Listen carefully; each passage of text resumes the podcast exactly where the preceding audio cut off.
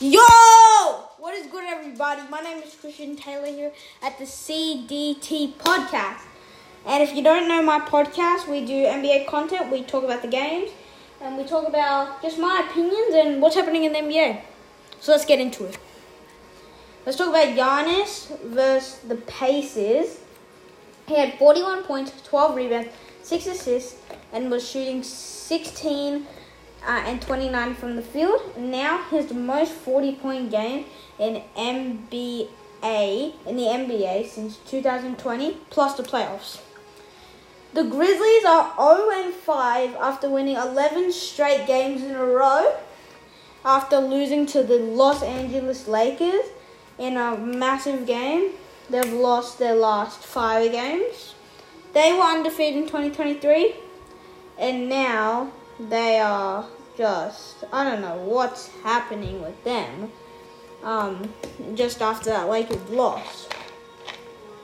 Now let's talk about how Stephen Klay win it for the Warriors. So Stephen Klay versus uh, Raptors at the Chase Center. And Steph dropped 35 points, 7 rebounds, and 11 assists, and 4 threes. And Klay dropped 29 points, 8 rebounds, and six threes to win it against the to win it against the Raptors. But Steph clearly had the better game in general, but Steph is just an amazing player. Let's talk about Jimmy Butler. Jimmy Butler had 29 points, 6 rebounds, and 6 assists, and 2 steals, shooting 58% from the field. Now let's talk about OKC. OKC have been winning um, needed wins if they want to make it into the play-in.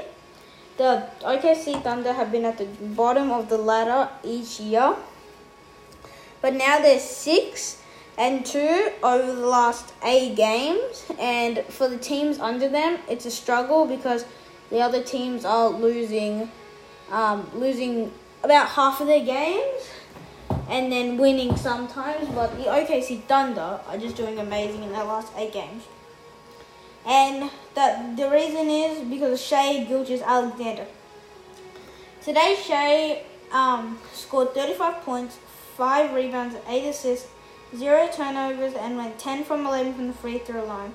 He is in MVP caliber. And he is an amazing player. My opinion, he's a bit underrated. Not much people know him because he plays in the Thunder. And yeah, that's it for today's NBA. And I'll see you guys next time. And yeah, just see ya.